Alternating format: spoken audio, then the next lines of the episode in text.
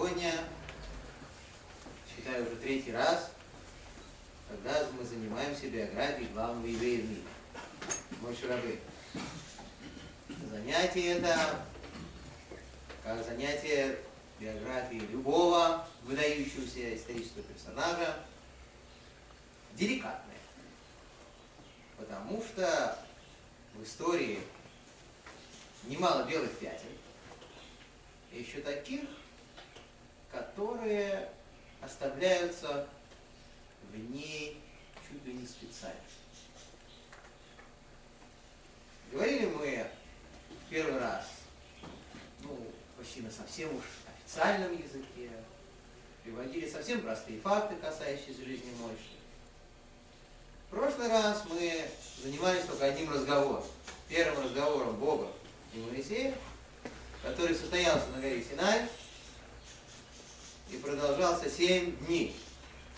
Разговором, в течение которого Творец пытался уговорить Мойше возглавить спасение еврейского народа.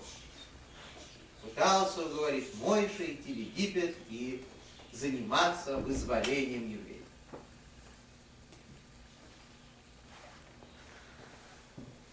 Мы знаем, что всеми правдами и неправдами, всеми возможными и невозможными способами мой Шравейну пытался от этого дела отделаться.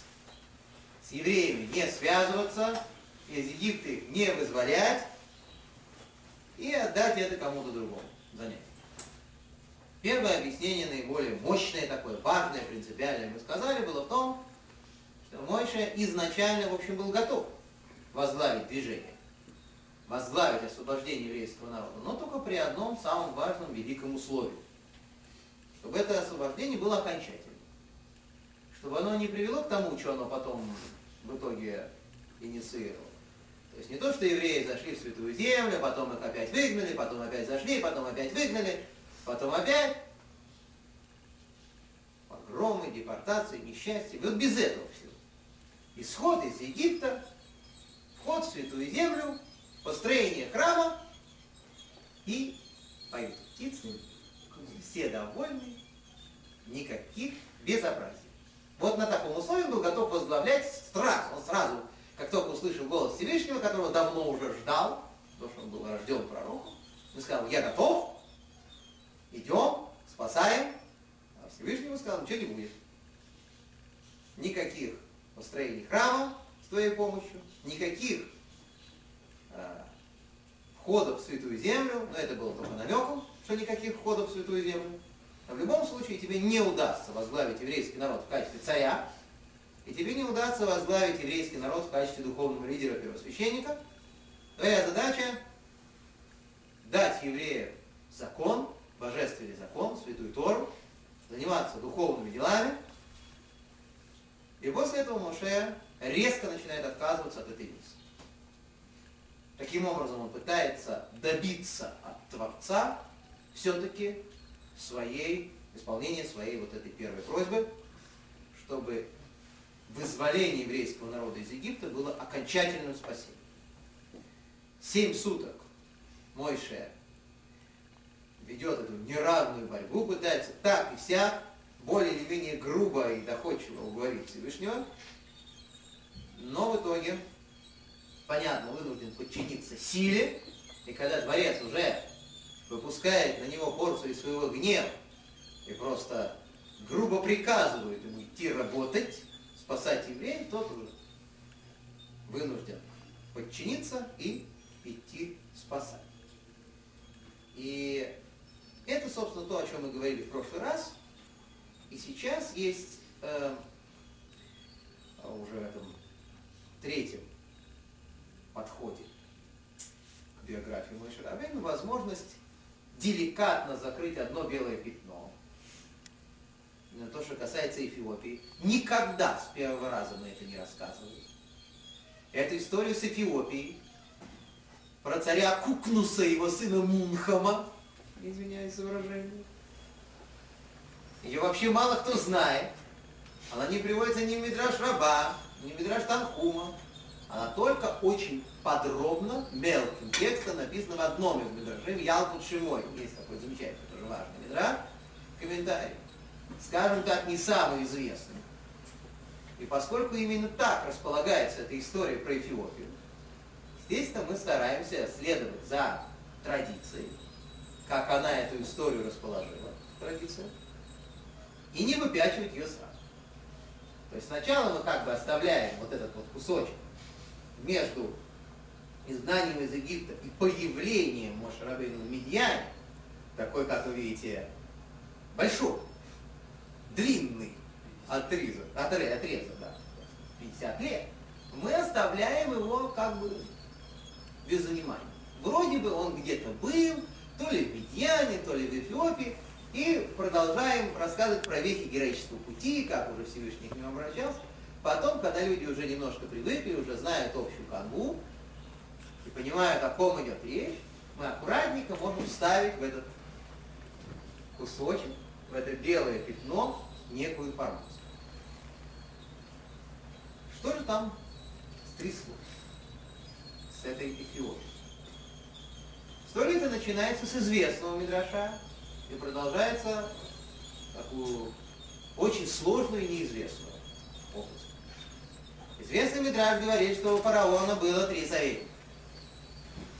Билам, злодей, Ятро, будущий тесть мой Шарабейну, будущий тесть Моисея, отец Цепоры, и Иов, который, про которого написана книга Иова, великий страдатель. Этот известный Медраж говорит, что эти три советника, про которых можно даже подозревать, что они-то реально и управляли в какой-то момент государством, стоя за спиной у фараона. Они-то могли даже в какой-то момент повесить фараону на шею кирпич и выгнать фараона на коммунистический субботник вместе с евреями. Как известно из Мидраша, для того, чтобы евреи ударно трудились вместе с самим фараоном. И потом можно было бы сказать евреям, умеете, когда хотите, вот так будете делать каждый день. Вот эти вот люди, эти закулисные политические воротилы, они как раз и были главными министрами и советниками. Три величайших человека. Три, безусловно, гения. Кое-кто из них был гений зла, правда, тем не менее. И вот один из этих выдающихся людей, когда фараон обратился с просьбой дать ему правильный рецепт избавиться от евреев, задавить еврейский народ в Египте, который уже расплодился и размножился так, что сил нет, и что эти евреи занимают все места в государстве, куда ни плюнь, на какой-нибудь обязательно еврейский пейс попадешь, и в особенности, если плюешь в какое-то очень доходное место. Обязательно там сидит на этом доходном месте человек соответствующего вида. Еврейский. Как избавиться от евреев? Первый совет дал Ятро, будущий тесть Моше. Он сказал, что не надо их трогать. Себе дороже, как объясняется в Ялкут Шимойне, вот смотри, их прадедушка Авраама пытались сжечь, ничего не вышло, он из печки вылез, значит, про, значит, про отцом Яковом боролся Лаван, пытался уничтожить, какой был молодец, великий человек, тоже ничего не получилось. Он их все время спасает, их Бог, он все время делает какие чудеса, давай не связываться. Как-нибудь потерпим, в конце концов они здесь не, не вечно будут жить на Давиде может, скоро уйдут отсюда, и на этом все закончится. Сказал Итро. И не отразил таким образом ни мнения, ни желания фараона. Иов, второй советник фараона, он промолчал. Он всеми силами делал вид, что находится в глубоких раздумьях и никак не может решить, как правильно подойти к этой проблеме еврейского народа, к этой пятой колонии, к этому государству. И вот так вот он молча, мыча что-то, реагировал на вопросы фараона. А Билам, злодей, он говорил, что, конечно, огнем их не взять, уже пробовали, и так не взять, и так надо топить. Надо топить еврейских мальчиков, топить еврейских детей, потому что у нас есть определенные сведения астрологические, что вода повредит им в какой-то момент. Сведения касались Мошарабейна, мы с вами говорили об этом, что в какой-то момент действительно у Мойши Моисея будут проблемы с водой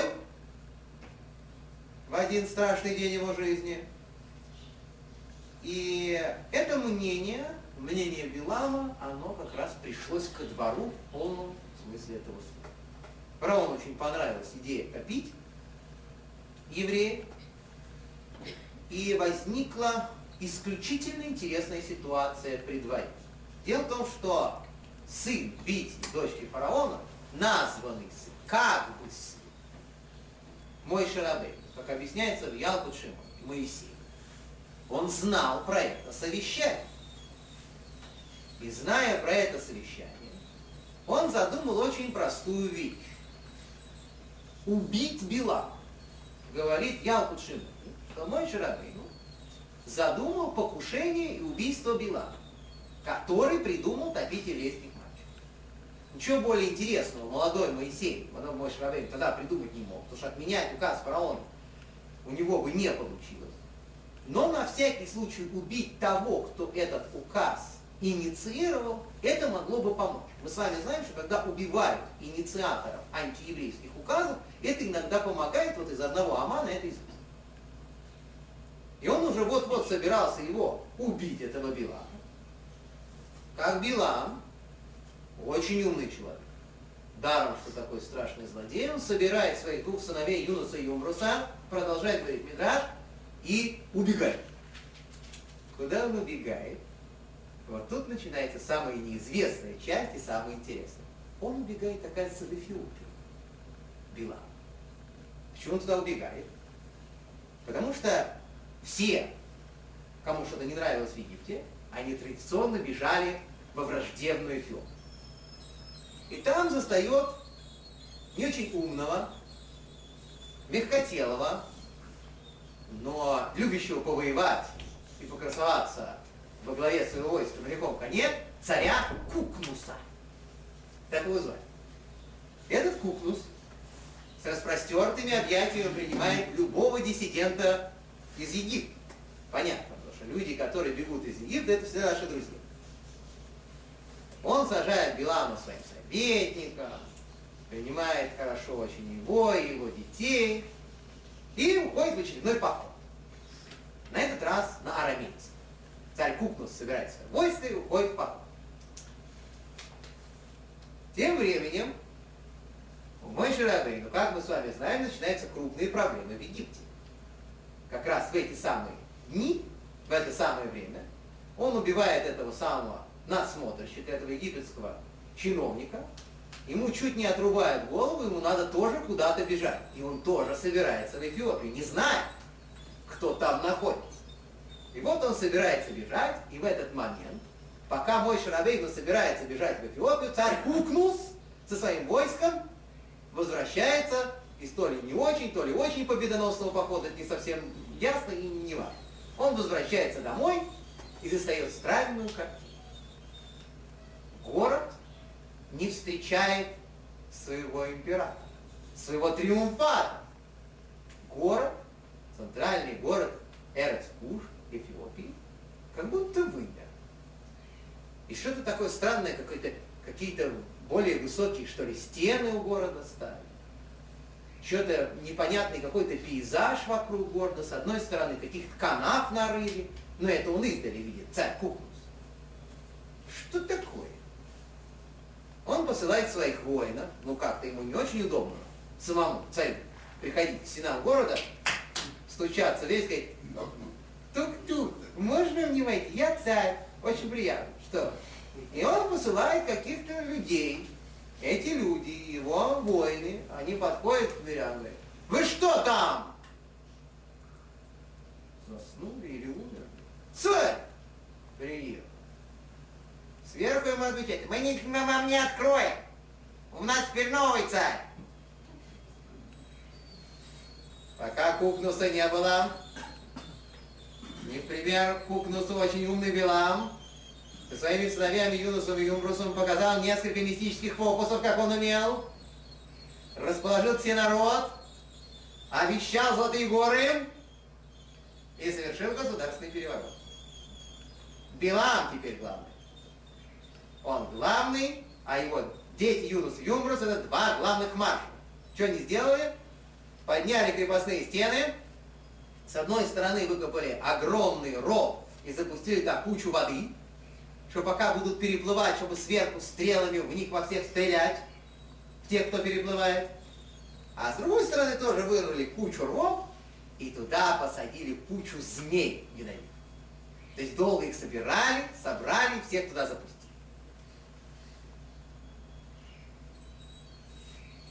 Естественно, что царь Куклус несколько обиженный таким поведением своих граждан, он решил штурмовать город. Но ничего у него не получилось. В один день, говорит Ялкут Шимонин, он потерял 130 человек, в другой день еще 100 человек. Там еще змеи, змеи кучу народу покусали. А кто же этот город защищал? Защищали. Армии-то не было. Нет, почему? Армия была. Некоторые передовые части ходили с ним, какая-то часть армии осталась, уже не все забрали. Конечно, город защищали, стреляли, пилили раскаленную эту самую смолу, все как, все как. И вот, в лагере у царя Кукнуса появляется молодой человек, очень симпатичный, высокорослый, и тоже диссидент из Египта. Ну, ситуация очень сложная. Рассказывает всем соседям что у нас в государстве произошел государственный переворот. И таким образом призывать интервентов просто захватить, захватите нас, пожалуйста, у нас тут у самих непонятно, чего происходит. Царь Кукнус не может. Поэтому начинает происходить в течение 9 лет абсолютно идиотская, парадоксальная ситуация. Царь Кукнус находится вокруг города. Все подходы к городу фактически перерезаны. Но там в городе оказываются очень большие запасы, и каким-то чудесным образом, в том числе с помощью Билама, разводит руками туда-сюда, большой мистик, большой специалист, эти запасы не заканчиваются. Город находится в осаде 9 лет, и царь делает вид изо всех сил, что он просто не то, что он не, не, не, не, не может зайти в город. Ну как, царь он может зайти. Он просто на пленэре. Он отдыхает на природе. Он разбил шатры, на свежем воздухе. И таким образом, периодически пытаясь, может быть, так, может быть, как-то так, захватить город, тихо, чтобы никто не знал, он стоит вокруг города. В этой полностью, абсолютно идиотской ситуации проходит год. Наконец, царь Кукнус умирает. И тут уже его министры, те, которых он захватил с собой на войну, они собираются и говорят, что нам делать? Нам же срочно нужен царь. Нужно кого-то ставить вместо, вместо этого царя умер. Как обычно.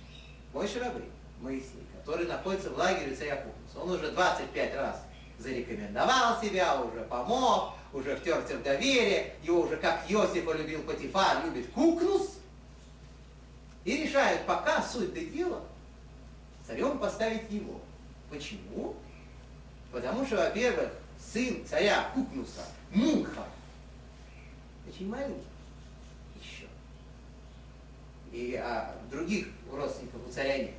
А если начать ставить кого-то из родственников царя, они обязательно друг друга передушат и перетравят. Это ясно. Даже начинать не надо. Значит, надо поставить совершенно нейтральную фигуру. Человека, который как пришел, так и ушел. Ну пока, пока мы не взяли город, пока вся эта идиотская ситуация продолжается. Так вот они ставят Мойше. Что делает Мойше? Мойше говорит, сейчас будем брать город. Как будем брать? Начинается длительная процедура. Мойше Рабейн заставляет этих солдат, замечательно, заняться дрессировкой птиц. Они идут и ходят по всей Эфиопии, собирают птенцов этих, э, называется, э, хищных птиц, соколов всяких, собирают все это хозяйство, этих птенцов, собирают сколько, сколько могут. И начинают их наускивать. Вместо того, чтобы там, штурмовать город, окружать, стрелять, начинают наускивать этих птенцов, чтобы они в какой-то момент научились сверху падать на добычу, клевать, убивать. Таким образом это происходит некоторое время, довольно долгое. Птенцы оперяются, вырастают настоящих соколов, боевых, и с ними вместе вся армия во главе с Мой Шарабейну подходит со стороны змеиных рвов. Вся эта стая огромная, закрывающая собой небо, взмывает воздух и опрокидывается на этих змей. Таким образом, им удалось пройти эту преграду и таки взять город. В результате кровопролитного сражения, кровопролитной битвы город взят, Билама и детей нет. Понятно. Потому что Билам мог считать на несколько ходов вперед. И он понимал, что там, когда они уже начали курлыкать эти, эти птички, да, он уже понимал, к чему идет дело, и он спокойно, в рабочем порядке сбежал из города. В неизвестном направлении. В общем, домой, короче говоря, в Медьян. Немножко пожил, поцарствовал, повеселился, получил удовольствие. И получается, что теперь на месте Пилама оказывается мой Шарабей. Он оказывается царем в земле Уж, и 40 лет после этих 9 лет осады, почти 10 лет, 40 лет он сидит в Эфиопии царствует. Что ж случилось? Почему же он оттуда уехал и при каких обстоятельствах? Эту историю мало кто знает, это история выдающаяся. История жены Патифара, которая бегала за Иосифом, по сравнению с этой историей, это просто почти не, не, не история вообще. Потому что жена Патифара бегала за Иосифом всего год. И после этого уже не выдержала и заправила его в тюрьму. Вдова царя Кукнуса ждала внимания от мой Шарабейну 40 лет. Вот где любовь. Вот где, понимаешь ты, терпение. 40 лет она сидела и ждала, когда же, наконец, царь вот этот вот возьмет вдову предыдущего царя. Что он уж ей говорит? Как уж ей морочил голову, что он объяснял, неизвестно. Но то, что Мой Рабейну преуспел здесь больше, чем Йос, чтобы морочить женщине 40 лет голову, это не всякий может. А Нет. Книгу написал? А? Книгу Учебник. Пособие. Надо было писать мемуары. Ему, к сожалению, столько было чем заняться, понимаете, мой Шрам, все время был знаем. Не успел написать мемуары. Как это вот сделать, чтобы 40 лет за тобой ходили и никак не могли ничего себе добиться? В итоге, когда прошли эти 40 лет, даже у этой выдающейся женщины, даже в отношении этого потрясающего мужчины, терпение иссякло.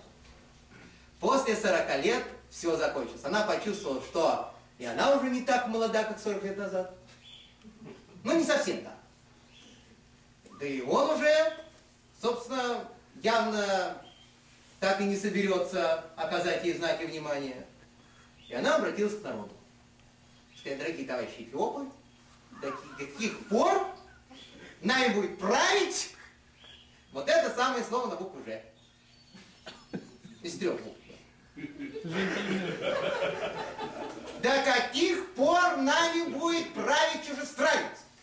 Сколько это будет продолжаться? Вот у меня подрос сын Мулхан. Ему уже скоро 50. Мальчику. Мальчику скоро 50.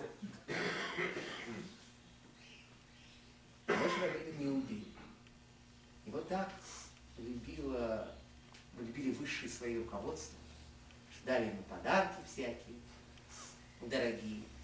И так, знаете, нежно попросили оставить трон. Деликатно. Когда к еврею обращаются с уважением, деликатно, говорит, пошел вон. Не пошел, а деликатно. Ну, какой человек не откликнется на такое доброе отношение? Мой Шарабейну будучи человеком совершенно не стремившимся никогда к чинам и заслугам, он очень поблагодарил эфиопов, товарищей, попрощался с ними, вот, очень э, душевно, и со своими подарками отправился из Эфиопии. Вот это вот маленькое белое пятно в биографии, исключительно поучительное, что вот этот вот опыт бытия руководителем в нееврейской стране, который заканчивается более или менее приятной просьбой оставить это место, он в биографии Мой Шрабейна, величайшего из евреев, конечно, не мог не быть такой опыт. И после этого я вам расскажу одну историю.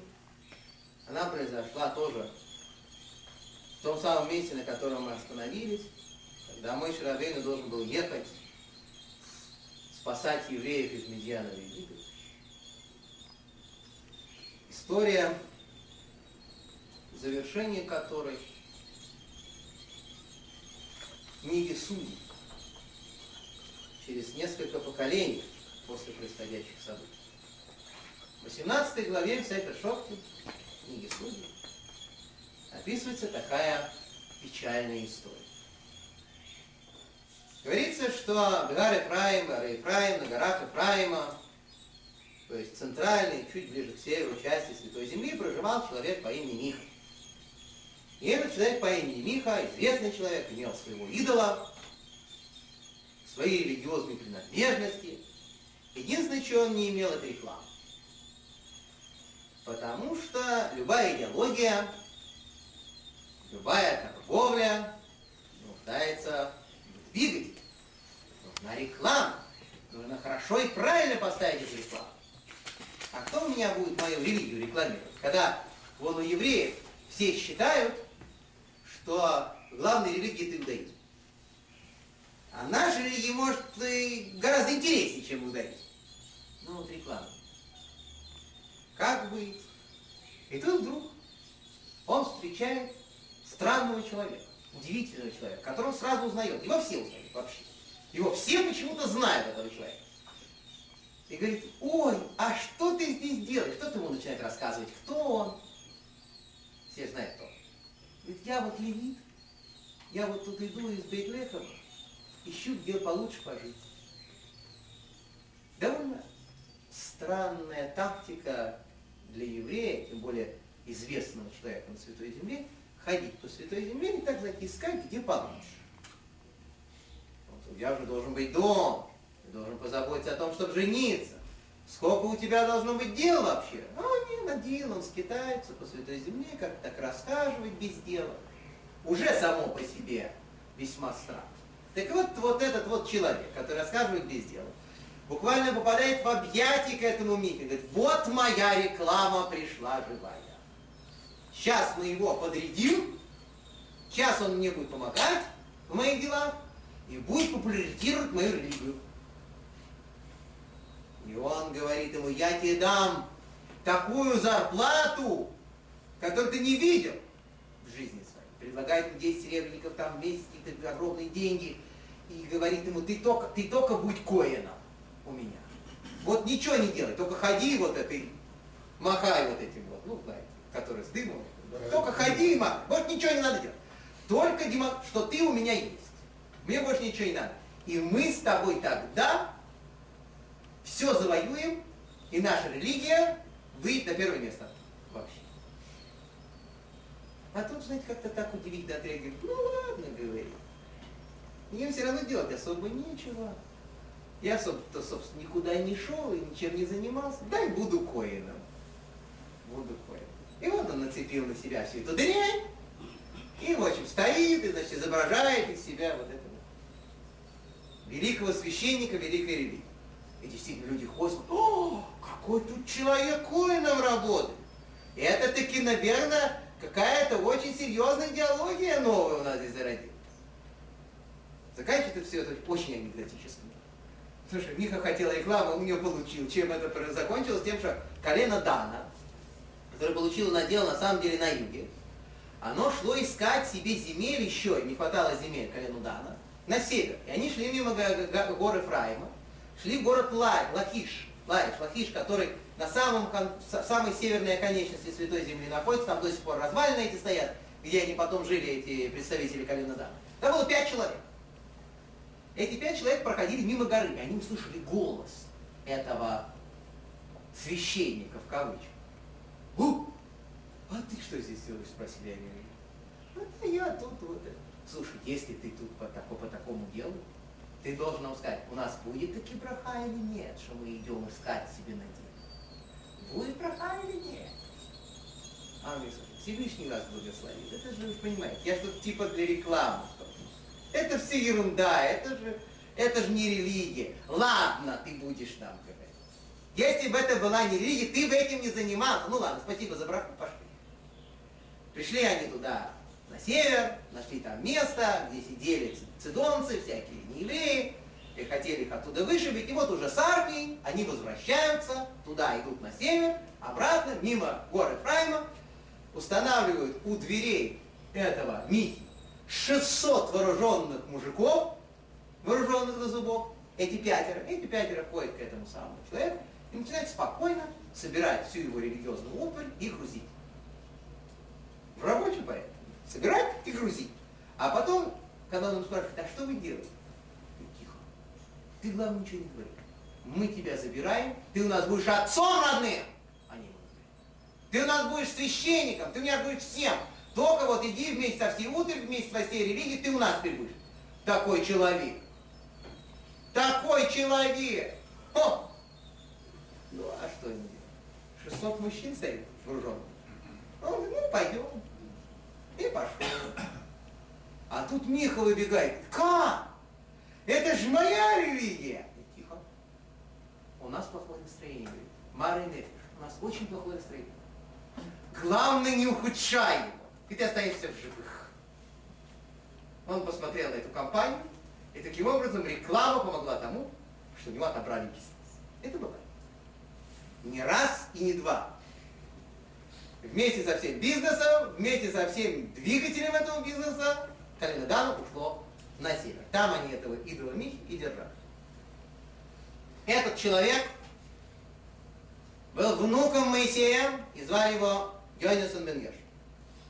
Именно потому, что он был родной внук величайшего из великих, именно из-за этого голос этого человека знал весь Израиль, и каждый человек считал своим долгом каким-то образом заполучить себе эту личность.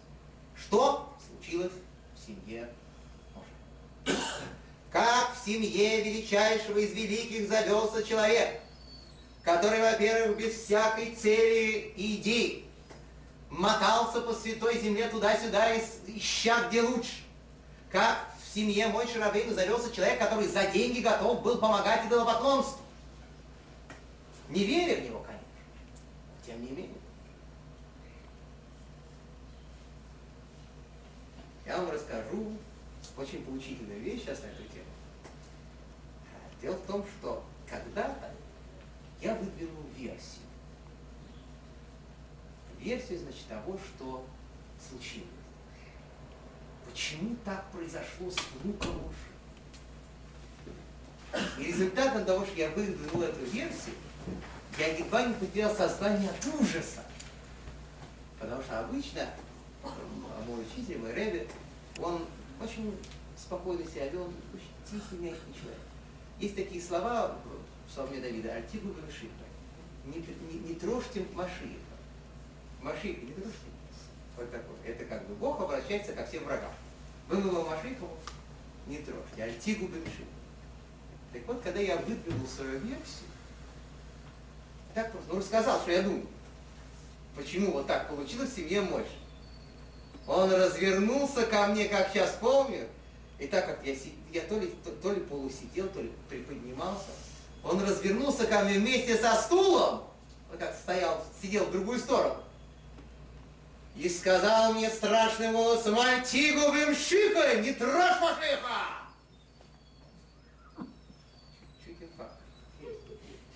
Я такого от никогда не слышал. Потому что я что-то такое, понимаете, проквакал про мой Шарабей. Про мой Шарабей что-то такое.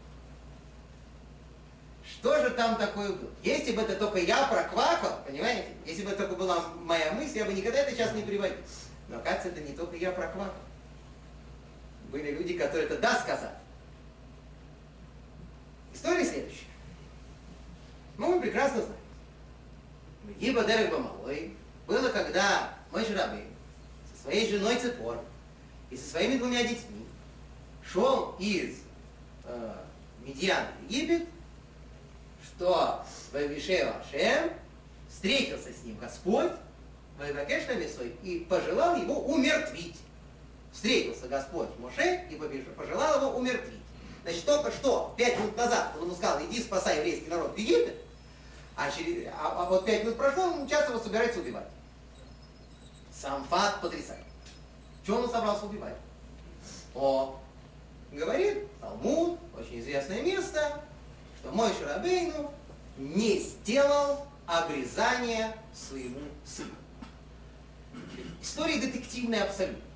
Значит, вопрос номер один. Какому сыну он не сделал обрезание? Второй вопрос, почему он не сделал обрезание? Ну, есть две версии. Одна версия как бы более официальная, другая очень сложная, очень хитрая. И опять же мы ее излагаем во вторую, в третью очередь. Потому что ее очень непросто разобрать. Официальная версия говорит, что это был младший сын Илиеза, который совсем только-только-только вот что родился. И Всевышний сказал ему идти спасать своих братьев в Египет, мой шрабин. А Илиезер такой грудной, ему не успели сделать обрезание. Так они, что, оставаться невозможно. Сделать обрезание и идти сразу в дорогу тоже невозможно. Потому что в дороге с ребенком, который только что перенес операцию, в те старые времена, когда не коагулировали сосуды, понимаете, все это опасно. Таки да. Так он говорит, что это закон, опасности я не буду резать. И они пришли, и в том месте, где они остановились, уже рядом с Египтом, как говорят Мифоршем, недалеко от Египта, на этом э, полустанке, где они э, расположились на ночлег, написано, что мой Шарабейну совершил непонятную для нас страшную ошибку. Он из Асек Бемалон он начал заниматься значит, растягиванием шатра сначала. Он, видите ли, должен был сначала раз, быстро, сделать обрезание ребенку, сунуть ребенка жене каким-то образом, ну не из рук в руки, а на, на что-нибудь положить, видимо, потому что, может быть, жена еще не была чиста, а если она да, была чиста, сунуть ей в руки, все, и после этого начать растягивать шатры. То есть, поскольку мицма, отсюда говорит Талмуд, что вы знаете, вы видите, что такое обрезание вообще. Какая-то страшная вещь. Пять минут человек забил два колышка и растянул вот это вот шатер. За эти пять минут вы чуть не сожрали в прямом смысле этого слова. Какая великая заповедь. Ну, с другой стороны, речь идет про Мой а не про нас с вами. Нас за пять минут бы никто наказывать не стал. Про Мой при его уровне, он должен был оказывать тебе. Конечно, у него были свои соображения на эту тему, что делать обрезание, когда нет еще ничего. Ты стоишь вот, вот на голой земле, сейчас делать обрезание, и после этого готовить шатры. Сначала надо все-таки что-то построить, понимаете, положить кровать какую-то, что-то сделать. Ребенок, обрезание, маленький ребенок. У него были свои соображения, он, видно, ошибся, Всевышний считал по-другому, появляется некая жуткая змея начинает заглат, заглатывать мой шарабы. Причем заглатывает она его так, что она его не ест. Она его заглатывает и выплевывает. В каком он состоянии, это понятно. То есть он не может ни двигаться, ни, ни, ни, ни дышать нормально, он в ужасном состоянии, не может ничего сделать. Он не может сам теперь сделать обрезание, потому что его заглатывает змея, как цепора, его жена спасает ему жизнь, хватает, что попало, Гемора трактате Музор спрашивает, а что, а что женщина может делать обрезание? И начинается, что одни говорят, что она сделала это не сама, а подозвала кого-то из мужчин. Каких мужчин? Видно, какие-то мужчины были рядом. А может и сама. Экстремальная ситуация. И она делает это обрезание, Мош Рабейн оставляет в покое, он выжил. Жена спасла жизнь своего мужа и говорит, называя своего мужа, Осандоми, жених крови. То есть я пролила кровь и спасла своего жениха. Почему жениха? Сколько лет она уже за ним замуж? Оказывается, что она его так любила, как любит невеста своего жениха в первые дни Так она, Ципора, любила своего мужа. Такая это была великая любовь. Что является результатом этой великой любви? Буквально через несколько часов после этого случая мой Шарабейн встречает Аарона, которого Творец послал навстречу Моше. Братья обнимаются, целуются. Ой, где ты был столько лет? Ой, я тебе сейчас расскажу. И тут вдруг Аарон так заглядывая за спину Моше, а это про жену и детей. Ну как? Ну это жена и дети. И, Моше, и Аарон задает это Мидриш, и Раши, все, все точно очень э, приводят этот разговор. Аарон задает какой-то парадоксальнейший вопрос. А куда ты их ведешь? Как это куда? Куда? То есть э, сюда? В Египет? Как куда? Поразительный вопрос. С первого взгляда совершенно непонятно. И мой Шрабейн ему отвечает. Я их веду в Египет. А Аарон ему на это говорит, а решой не ману мы страдаем из-за тех, которых уже там угнетают. А ты хочешь привести еще людей, чтобы их угнетали? О, ужас. Такая фраза. А, говорит Моше, а я и не подумал. Раз быстренько развод! Цепорчик, ты домой с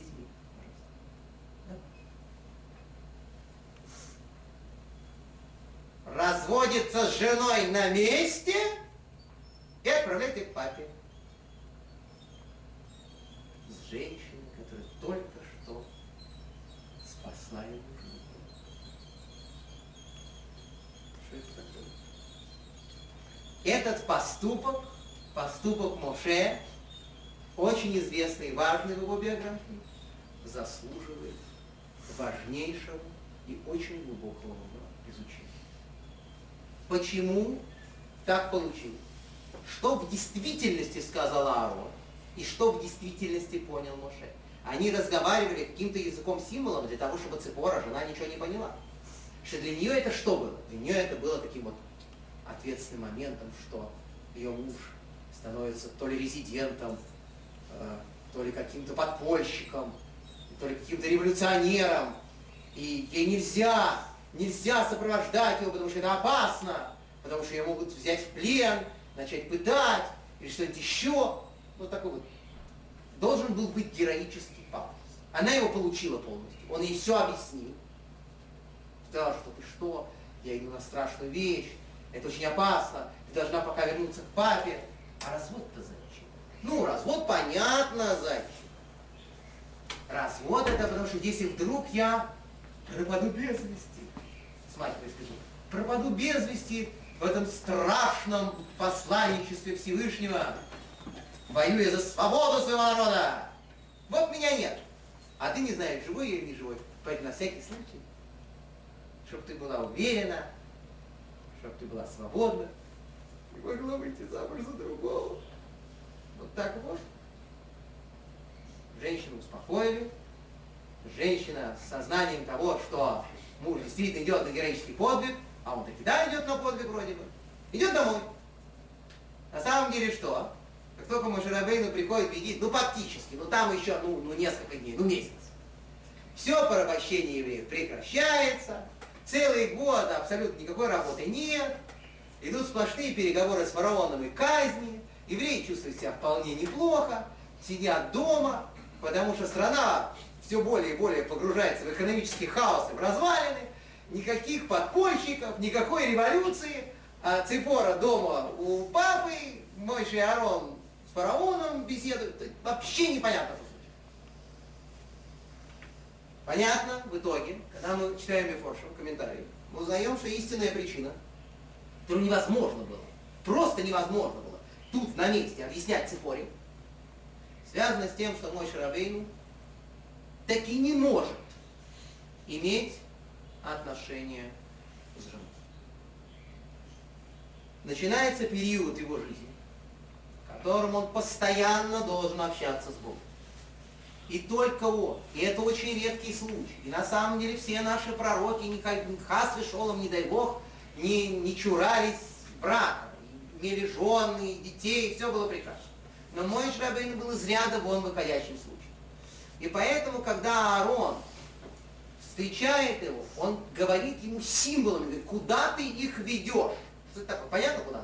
Что хочет сказать Аарон? Ты их ведешь туда, где тебе предстоит исполнять твою миссию. Их нельзя с собой брать. Ты не можешь быть семьей, потому что тебе постоянно надо быть только с Богом. Абсолютно должен отвернуться от своей семьи. Ты должен это сам понять. И мой Шрабейна, который на самом деле был уже готов к этому, как написано в Мидрашах, еще с момента, когда он увидел куст с огнем, он был готов, что ему, потому что ему придется полностью сконцентрироваться на взаимоотношениях с Богом и отодвинуть свою семью. Он уже был к этому готов. Он понимает это, раз уж и Арон это сказал. И говорит своей жене про героическую миссию, про подпольщиков, и не знаю что, и отправляет ее домой. Потому что сейчас я объясняю, ты знаешь, я должен общаться с Богом, с тобой общаться не могу. Это, это невозможно объяснить. Это нам всем трудно понять, несмотря на все тойцусы, несмотря на все, что написано. Это Мирьям, его родная сестра, в итоге не поняла. И больше того, Аарона даже с собой затянула, который вроде, вроде сейчас приходит и говорит, отправляй жену домой. А потом пройдут годы, и Мирьям придет к Аарону и скажет, все это неправильно. Когда ей это станет известно когда она в этом разберется, говорит, это все не так. Что вы наделали с несчастной женщиной? Это по-людски вообще? Это, это старшая сестра. Это пророчица, это великая женщина. Что говорить о Циборе, которая с этими детьми вообще-то? Понятно, что это был бы удар, поэтому они должны как-то это формулировать. Они как-то это формулируют и отправляют и назад. Так что я к вам? Я сказал, что вот, мой Рабын в какой-то момент вот так отнесся к своей семье. И в итоге Митрош Машиеха был ответ. Я замолчал. Значит, я был неправ. Все. Но я почти попал. Не совсем туда. Это, ну, это почти попал в имеющееся на эту тему объяснение. Приводит его Равьяха Балатулин. Объяснение это касается второй версии с этим ребенком. Что это был за ребенок, которого не обрезал. Первая версия, говорю официально. Моше Рабейну что-то не успел, там маленький ребенок, все, да? Вторая версия гораздо более сложная и парадоксальная. Это был Гершон, старший сын Моше. Илиезер младший уже был обрезан. А старшего не обрезали. Говорит Мидраш Ялку Чимони, что Ятро, о котором я обещал рассказать всякие удивительные подробности, когда мой Шарабейн к нему пришел, и как это положено приличному молодому человеку в возрасте около 80 лет, попросил руки его дочери, Петро сказал, хорошо, но у меня есть одно условие первый ребенок, который родится, должен быть посвящен нашей религии. А от второго и дальше вашей. Первый ребенок, который родится, должен быть посвящен таким-то силам, таким-то богам. А дальше, пожалуйста, дальше все Всевышний. Это Ятро, который вроде бы сбросил с себя только что совсем недавно все обязанности идолопоклонского священника. Он уже пришел к своим горожанам, сказал, я стар, хочу на пенсию, принес им всю идолопоклонскую утварь, все вынес из дома. Все, я не хочу быть идолопоклонским священником. Он все понял, он вроде все осознал, и он говорит, да, ты знаешь, надо посвящать детей Всевышнему, надо им делать обрезание, заключать союз. Но начиная со второго. А первого какой это был парадоксальнейший человек, тесть мой. Его постоянно, он дрейфовал из стороны в сторону, постоянно, то, то в сторону идолопоклонства, то в сторону Всевышнего, то и то, и другое вместе. Никак он не мог определиться. Так он же евреем не был. А? Он же евреем не был. Чего должен был определиться? Нет, нет. Не еврей тоже не должен поклоняться деревьям и камням. Есть семь заповедей Ноха, среди которых такие есть запреты поклонства. Он не до... и он все понял. Самое замечательное в том, что этот без конца рефлексировавший интеллигент все понял. Он понял, что есть единый Бог. Он понял, что деревяшки и камни это сплошной обман зрения. Все уже разобрался. И тут, после этого всего он приходит, может говорит, мальчика маленького одного оставь для нас. Для кого? Что оказывается? Ну, на всякий случай, понимаете? То есть, конечно, Бог есть. Понимаете, я знаю, что я не зерно, но курица-то, она, может, этого и не знает, как в том старом анекдоте. Конечно, Бог, Он такой всесильный, единый, но, может быть, ну, наши родные представления нашего народа индианского тоже хоть как-то их же надо иметь в виду. Поэтому действует так. Один ребенок мне, другой тебе. Да, в в этой ситуации его дочка оказалась А дочка вообще ни при чем. К дочке вообще никаких претензий. Дочка вынуждена делать то, что ей говорит э, муж, и то, что ей говорит папа. Вопрос в другом. Воюй Мойше Лошевец Саиш. Мой Шрабейну клянется по просьбе. Настоятельной просьбе. Действие, что он это. Он соглашается, что первый ребенок будет посвящен идолу. То есть не будет обрезан. Как он это делает? Оказывается, что при всем уж, ужасе вообще-то, как это звучит вообще, да? Что вот этого ребенка взять, не обрезать. Есть, оказывается, галактическая оценка этой ситуации. Какая? Значит, Торы нет. Нет, нет. Этого ребенка заставляют, что, поклоняться идолам должен этот ребенок? Мой Шарабей должен поклоняться идолам? Что? Он символически посвящается Богу такому. И что? А что это с точки зрения Галахи? Символическое посвящение идолу. Говорится в Талмуде, в трактате Абайдезор, Венився в Шулханорах Йореде, установлено в Шулханорах свой закон Йореде что легавия выдаст стихом, что относительно идолопоклонства, азмоно лав милтуи, что никакое посвящение, никакое приглашение к идолу, оно не имеет никакого значения. Эйн хегдеш авой дезора, говорит он. Не бывает святыню авой дезора, в идолопоклонстве.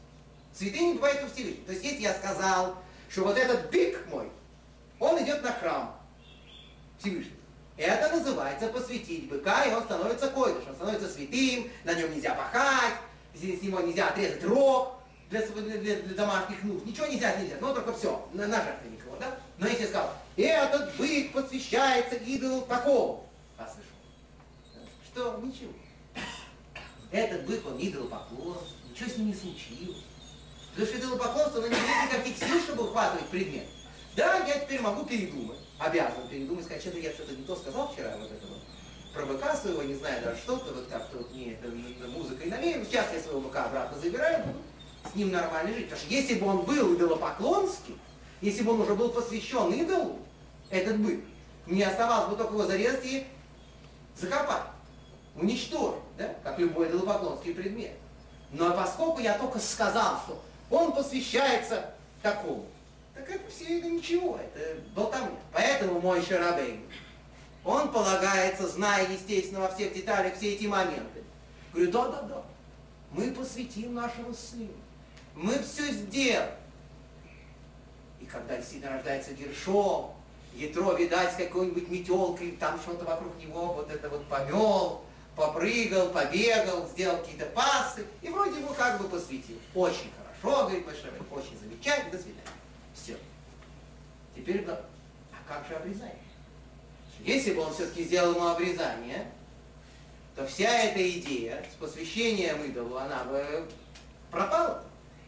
Поэтому он не сделал обрезание. Как же так? Как же мой Шарабейну своему первенцу, кровиночке, любимому своему, не сделал обрезание? Ответ невероятный. Оказывается, никто вообще тогда не обязан был делать никакие обрезания. Разве что Ишмаэль. Вот Ишмаэль, наверное, был бы обязан. Потому что написано в Талмуде, в трактате Кедушин, и в трактате Санедрин, что Коля Митсва, что всякая заповедь, которая дана в Святой Торе до Синая, Лой нишни с Бесиной, и не повторена на горе Синай. То есть она дана где-то в главе Приши, Шму, значит, в главе Шмот, в книге где-то до Синая, дана заповедь, например, обрезание. Дана Аврааму в конце главы Лехлиха, да? И она не повторена на горе Синай. Значит, эта заповедь дана кому? Только евреям, а не неевреям. Значит, мой Шарабейну до горы Синай ничего не обязан делать. Конечно, они все делали обрезание, потому что Авраам Авину его делал, потому что Авраам Авину было сказано. Но то, что Авраам Авину было сказано, это некий парадокс такой. Получалось, что Авраам Авину сказано сделать обрезание. И он, конечно, все это делал. Но с точки зрения Торы, он был обязан это только делать потому, что Всевышний дал ему прямое указание. То есть вот он ему лично сказал, знаете, возьми вот и сделай. Но если бы эта речь шла только о законе Торы самом, то Авраам Авину не был бы обязан. Теперь, мой Шарабейну, Авраам, это сложная вещь, Авраам Авину обязан делать обрезание. Ицхак тоже делает ему обрезание, потому что Всевышний приказал. Теперь Всевышний говорит, Емоль лахем коль У вас должен быть обрезан всякий мужчина. У кого у вас? Вот это вопрос, который задает там. Про кого разговор? О, у евреев. Аврааму приказано лично. Ицхаку приказано лично. А у вас, у евреев, вообще у евреев, должен быть обрезан каждый мужчина. Если бы это было сказано у вас, то есть у семьи Авраама, даже до горы Синай, то есть даже тогда, когда они были вроде бы как не евреи, это был бы другой разговор. Да, понятно, мой Шарабейн не имел права отказываться, он должен был бы обрезать обязательно гершов. Но поскольку это сказано именно про евреев, это заповедь для евреев, и мой Шарабейну специально никто не говорит, ну, до того, как его стали пожирать змеи. Ему никто не намекал, что он уже обязан делать обрезание. Так он этот момент отложил. Почему? Потому что бежать ему сейчас некуда. Потому что ему захотелось спокойно пожить с этим метро по разным причинам. Это очень многие, в том числе и по причине того, что ядро нуждался в окончательном перевоспитании. Это понятно. И это был выдающийся человек, которого мой Шарабейну всегда старался держать рядом с собой. Мы не забываем, с чего мы начали. Это именно он сказал, не трогайте еврейских мальчиков. Работая еще у фараона много лет назад. Это он сказал. Значит, все-таки в нем очень много было положительного содержания. Его постоянно мотали из стороны в сторону, от одной религии к другой. Но это положительное, гениальное положительное содержание. Надо было леварер, выявлять. Чем Мой Рабейн занимался? В том числе. Так он остался с ним. Он ему поклялся, не обрезал гершом. Но как только, как только он ушел, как только он ушел, тут начинается самый интересный вопрос. Галактический вопрос, красивейший, который задается а имеет ли Моше Рабейну право обрезать Гершома, когда он выходит уже из дома Ятро? Он уже уехал в Египет, да? Но он же поклялся ему этого не сделать. И это большой махлойц, это как раз спрашивает Ефошем, хала ли шву, падает ли на это клятва? Можно ли поклясться на такую вещь? А я не, клянусь, не буду обрезать своего ребенка. И получается же вроде до дарования Торы эта клятва работает. Так думал Моше. До того момента, как его не начали кушать. Когда его начали кушать, он, он осознал, что он был неправ, то есть Цепора осознала, что они неправы, быстро сделал обрезание и закончил это, это дело. Что все-таки непонятно. С точки зрения морали, как это пообещал, хозяин своего слова он забрал обратно. Поэтому он и попал в ситуацию. со вторым ребенком тоже обрезанный обратно к Петру. Так получается. Но этот ребенок уже не посвящен. Нет, второй ребенок в полном порядке. Не как, Нет, ему ну сделали первый обрезание. Да. Но Гершону уже старшему тоже сделали. Правильно, правильно. Теперь он возвращается, этот Гершон, с этой цепоры, возвращается обратно к Ятро. Какой посад называется? Но в этот момент уже Ятро, конечно, прошли годы. Несколько лет прошло, Ятро, конечно, уже не обратил на это внимания, потому что он уже наконец-таки отвернулся от своих видов. Мой Шарабейн с ним поработал, и к этому моменту уже все было нормально. То есть он скандала не устроил. Совершенно удивительная история. Поэтому я говорю, что мы вот эту вторую версию мы стараемся излагать подготовленные аудитории. Потому что это очень непростая вещь с этим Гершовым. Как мой Шрабейн вообще мог пойти на такое? С одной стороны, это выглядит чудовищно абсолютно, с другой стороны, это некое галактическое решение. Это, между прочим, частая вещь. Когда мы с вами видим, что некая вещь выглядит совершенно ужасно. Как Равин мог такое разрешить? Как Равин мог такое сделать? Да как? Потом ты начинаешь разбираться. И что вот это, это так, а это так, а это так. И вроде бы это внешняя такая ужасность ситуации. А она, в общем-то, совершенно ясно разъясняется с точки зрения законов, понятно разъясняется с точки зрения законов, ничего страшного оказывается в этом нет. Но это очень большая тема. Так вот, что я говорю. Что написано в Равьяку Балатуре. А? Понятно, почему 50% уверов евреев. Да. Да, тогда непонятно, почему же Бог за него, на него разгневался. Если... Да, если Да, вторая версия. Тогда почему же? Потому что он таки совершил ошибку. Вся эта логика замечательная, все эти выкладки замечательные, они были очень хороши и очень правильные. Но мой Шарабейна совершил ошибку, а ошибки у таких людей, они не имеют права на ошибку. Да хоть его жена не еврейка была. Дети вообще не еврейки. Ну, он сам тоже. Понимаете, он, он сам тоже. То есть, э, он сам тоже не считался пока еще евреем до горы. Он был представителем семьи кандидатов члены народов. Значит, но он принадлежал коленам Израиля. Конечно. А жена его нет. Жена его нет. Он и сделал гиюр, как написано в этом э, Мидраше. Ну, естественно. Он просто на ней не женился. Некий формальный гиюр, формальный, который тогда он, тогда он, в принципе, был особо не нужен, потому что э, все равно все считались как не евреи, но он все равно сделал ей гиюр, потому что так было принято. Они делали. А сам был обрезан? Мой как мы с вами говорили, родился обрезанным. Да. И это, конечно, э, что я говорю, что, что пишет Равьяка было. Он пишет удивительную вещь. Что из-за того, что мой Шарабейну принял на себя эту клятву и не обрезал этого самого Гершома, получился его внук Йойнусон, который прислуживал идолопоклонству. Это уже не мое хватание, это уже слова великого мудреца. А чей он сын был, старшего или младшего? Он был Йонасан бен Гершер, он был сын этого Гершома. Кровиночка, родной сын, первенца мой Шарабейн. И поэтому все знали, поэтому был такой выдающийся человек, и поэтому Мика использовал в качестве рекламы. Произошла катастрофа. То есть, когда ты принимаешь какое-то решение, понятно, что мы тут критиковать мой Шарабейн, это бесполезное занятие. То есть мы будем так вглядываться вверх, мы все равно не увидим, где он находится. Поэтому, но чему-то это нас учит. Потому что даже такой великий человек, даже когда он все стороны прям вот рассудил и все понял, и все изучил, и все знает, как нужно сделать, и принимает какое-то сложное решение. Поскольку у этого сложного решения есть какие-то отстои, какие-то не очень красивые стороны, эти не очень красивые стороны очень даже могут потом вылезти в каких-то неприятностях. Хотя само решение, оно не катастрофическое, не страшное, оно 20 раз обдуманное, с точки зрения галактики. Но есть какие-то в нем элементы, которые могут привести к неприятностям. И вообще тема семьи, тема семьи великого равина, тема семьи главы поколения, это страшная тема.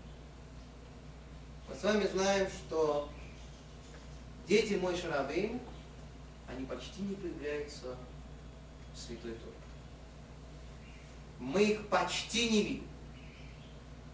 Ну разве что, говоря Волойска, прибегает ребенок, сын мой Шарабейну, какой же ребенок, не ребенок, прибегает человек, сын мой Шарабейн, к нему и говорит ему, Иудату Мейдат Миснавим Думахан.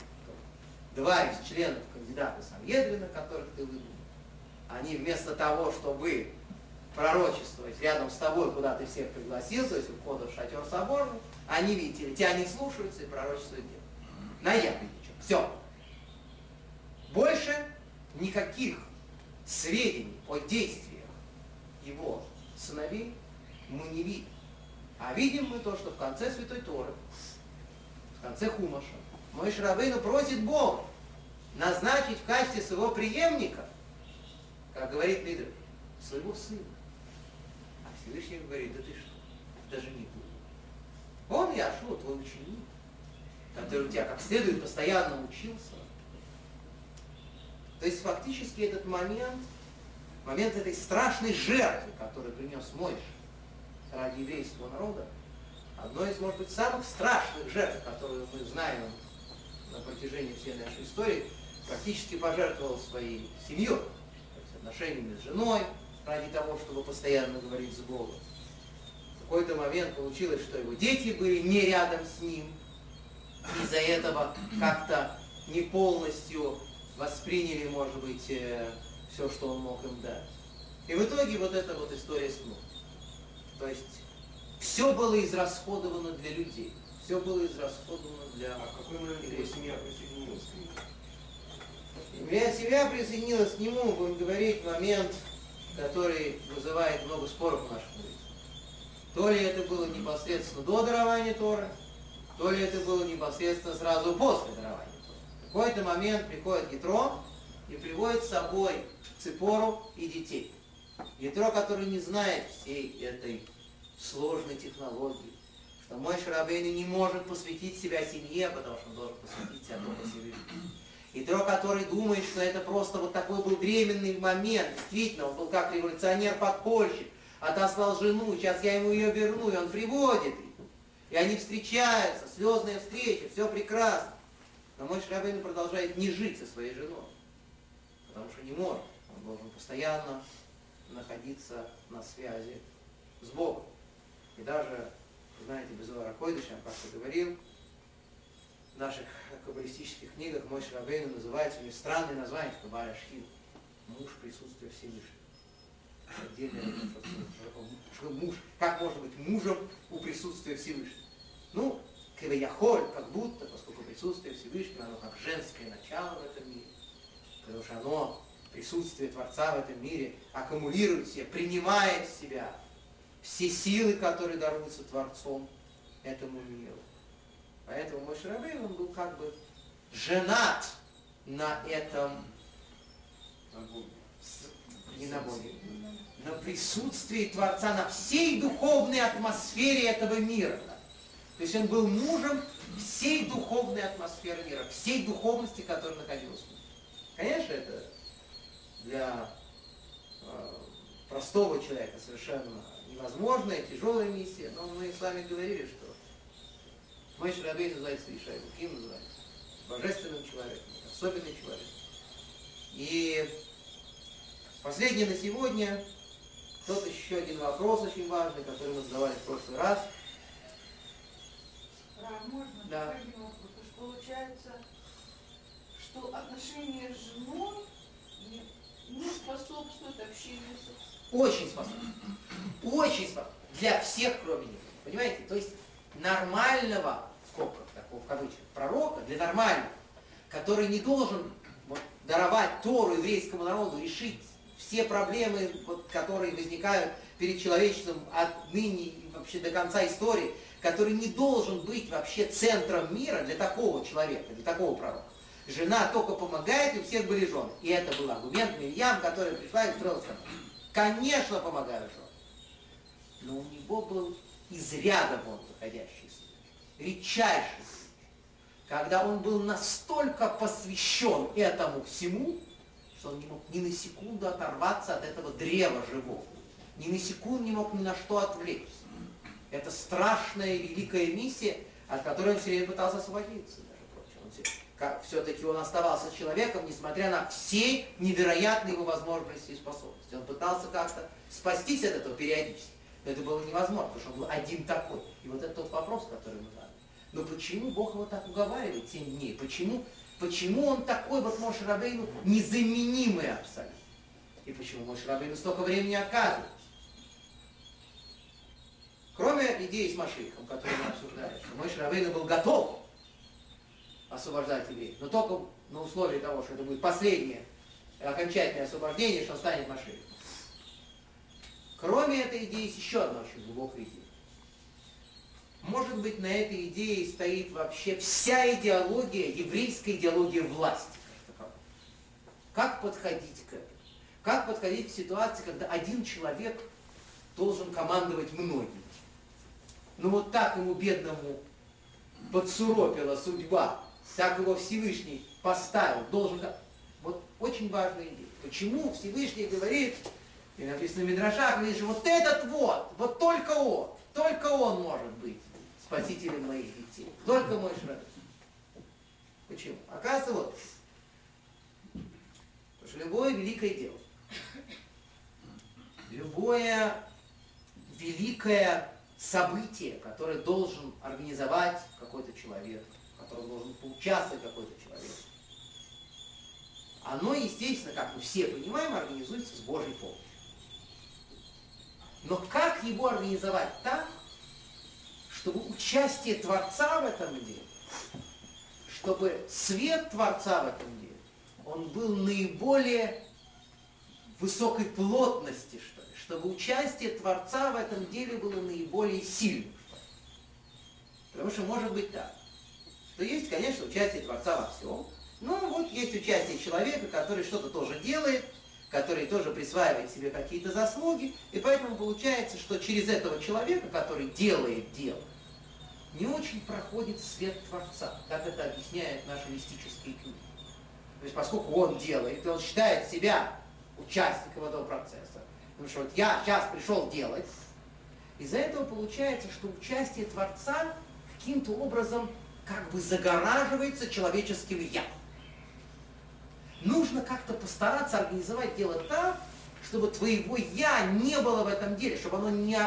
Ты вроде должен делать, ну ты делаешь. Но как-то так, чтобы через тебя полностью свободно проходил свет. Как это сделать? Оказывается, нужно, во-первых, минимизировать свое участие и желание участвовать. То есть тогда, когда тебе говорят, иди спасай еврейский народ, иди делай, да я не хочу, не надо, ты отказываешься. Что значит ты отказываешься? Каждый раз, когда мой Шарабейн говорит нет, как бы уступает еще немножко место Творцу. Это не то, что да, я готов, я иду. Он отстраняется от этой цели, отстраняется от этого великого дела. Говорит, что я нет, нет, я не делаю, не делаю. И, под, и в конце концов заканчивается тем, что его заставляют, да? что он полностью не хочет этим заниматься. Он полностью отказался от этого. Шлак, но бьет не шлак, посылай кого хочешь. А его все равно заставили. Что получилось?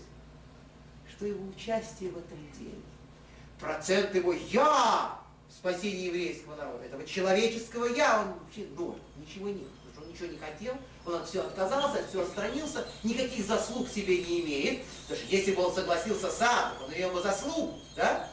что он понял, как это важно спасти еврейский народ, я ничего не понимаю. Я глупый. Никаких, я, я, я не знаю, хорошо спасать, плохо спасать, я не в.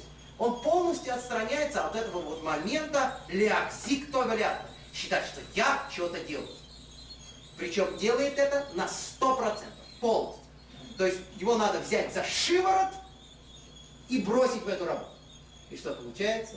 Что всю эту работу сделал Всевышний. Что вся эта работа спасения еврейского народа, она сделана Творцом. Благодаря кому? Благодаря мой Шарабей, который отказывался, который постоянно уступал место божественному свету, который до конца говорил, что я ничего не хочу делать, ничего не буду, я вообще тут ни при чем. И его только заставили, и тогда получилось, что он как бы полностью орудие в руках Творца. Абсолютно прозрачный, нет никакого личного. Никакой вот этой загородки под названием «я». Вот в чем дело.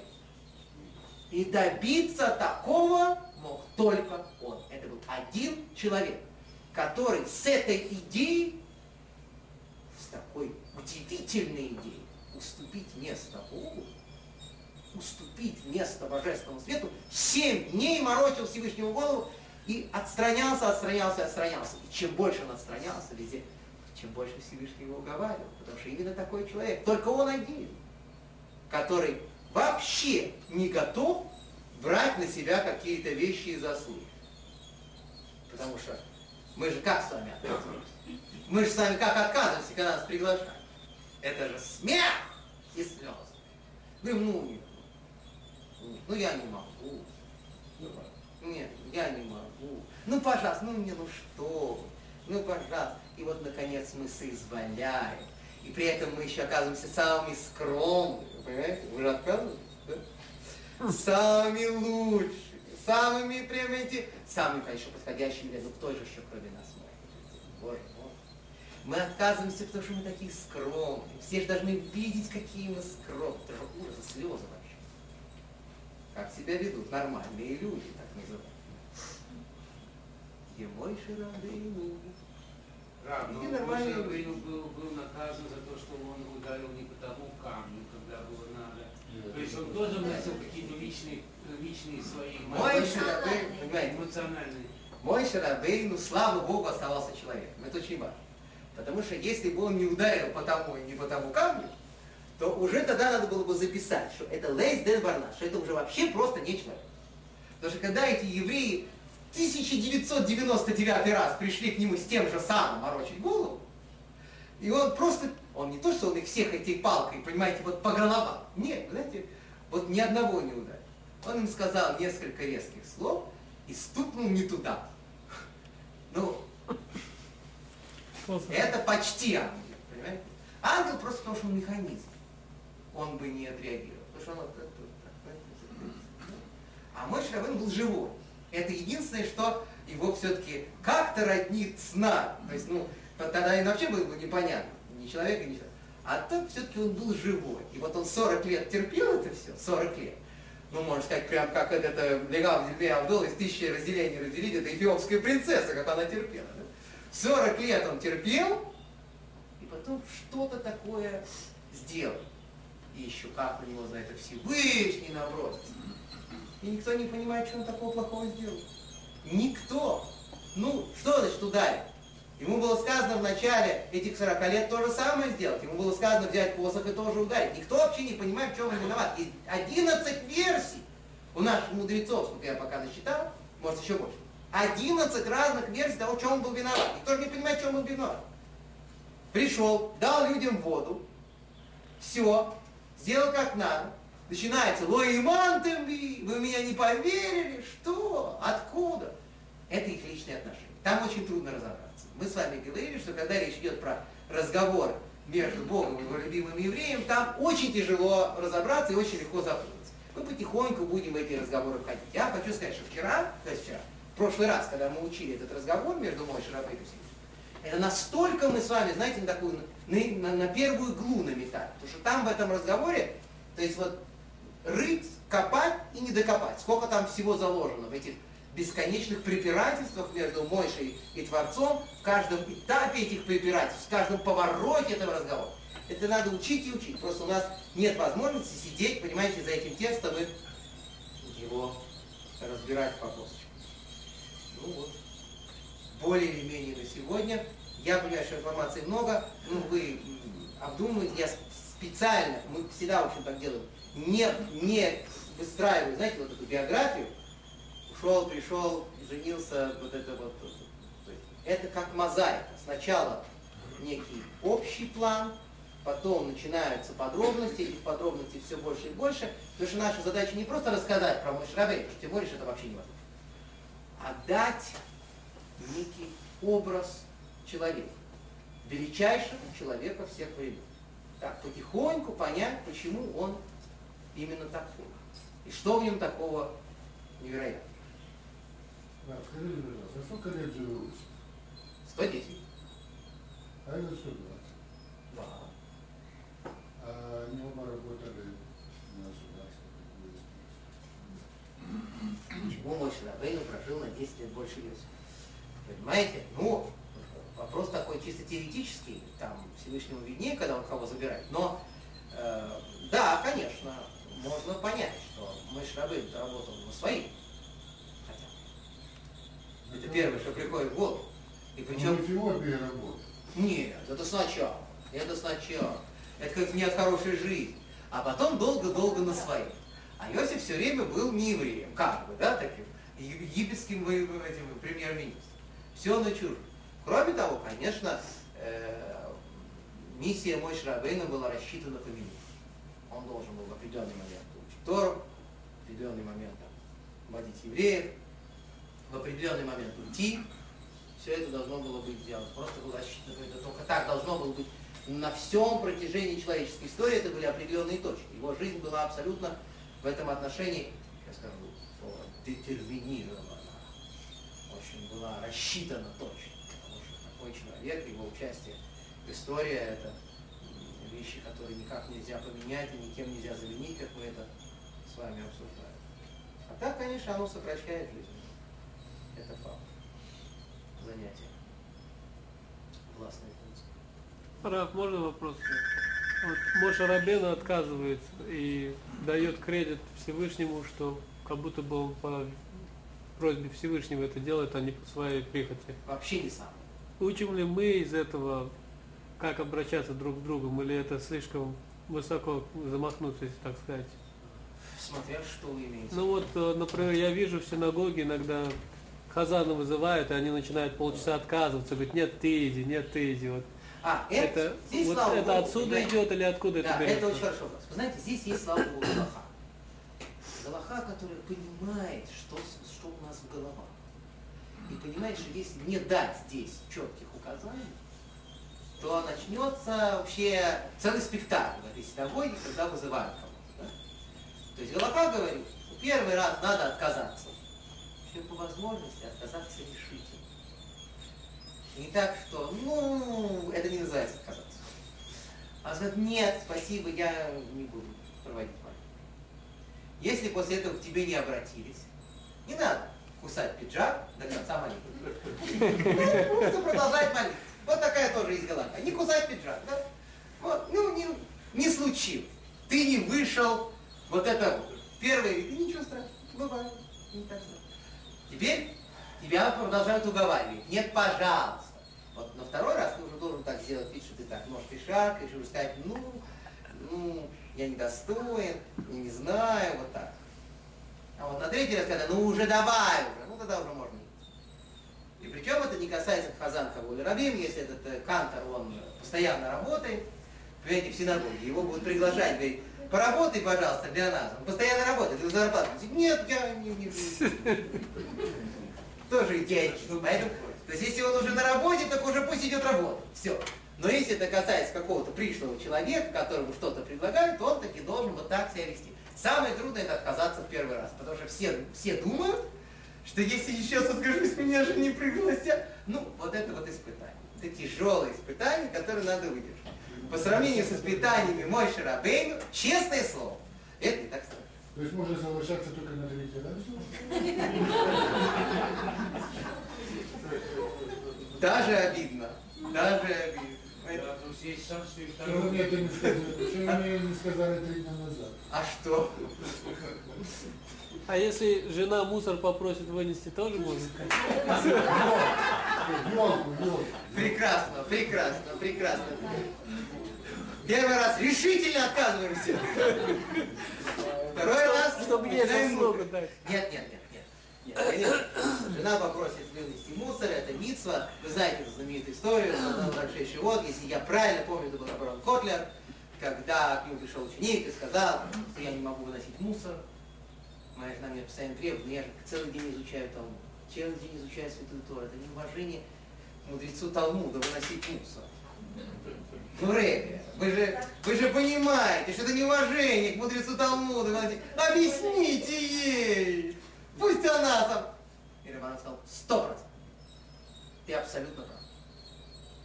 И на следующий день, перед Шахрисом, в 7 утра, Рыбаран Котлер, Рошишива, постучался к нему в дом. И сказал, извините, пожалуйста, можно я вынесу мусор? Все! Проблема у вас не та? Он сам пришел. Это называется у наших великих мудрецов шоковой терапии. Могу сказать, вынеси мусор, и все. Нет. Ему надо было сказать, да, ты прав. Понимаете, как они умеют с нами? О, еле живыми остаются люди после такого. А вот во Знаете, время, открывается дверь, я за мусор. Рошишир, глава поколения. Все, конец, можно. Богу душу отдать. а, а во время Герута, когда Рав должен три раза отказать, например, женщине, что... А, насчет этого. Это целый совет, совершенно отдельный причина, да? Это не с этим связано. Связано с тем, что надо 30 раз проверить этого нееврея, который принимает иудаизм. 30 раз вообще проверить, годится он, не годится, тот человек, не тот человек. Он сам должен в этом убедиться благодаря этому, понимаете? Потому что Швецу Зайнаид, вы же знаете, Тяжело быть евреем. Это все, все прекрасно знают этот факт. Поэтому еще, еще вот это вот, это как Арон сказал, а решой не надо местами. Мы страдаем из-за тех, которые уже есть. Так еще надо... Да, ну это так, перефразируешь. Слегка перефразируешь. У нас уже вон сколько подпольщиков. Ну давайте молиться Марию.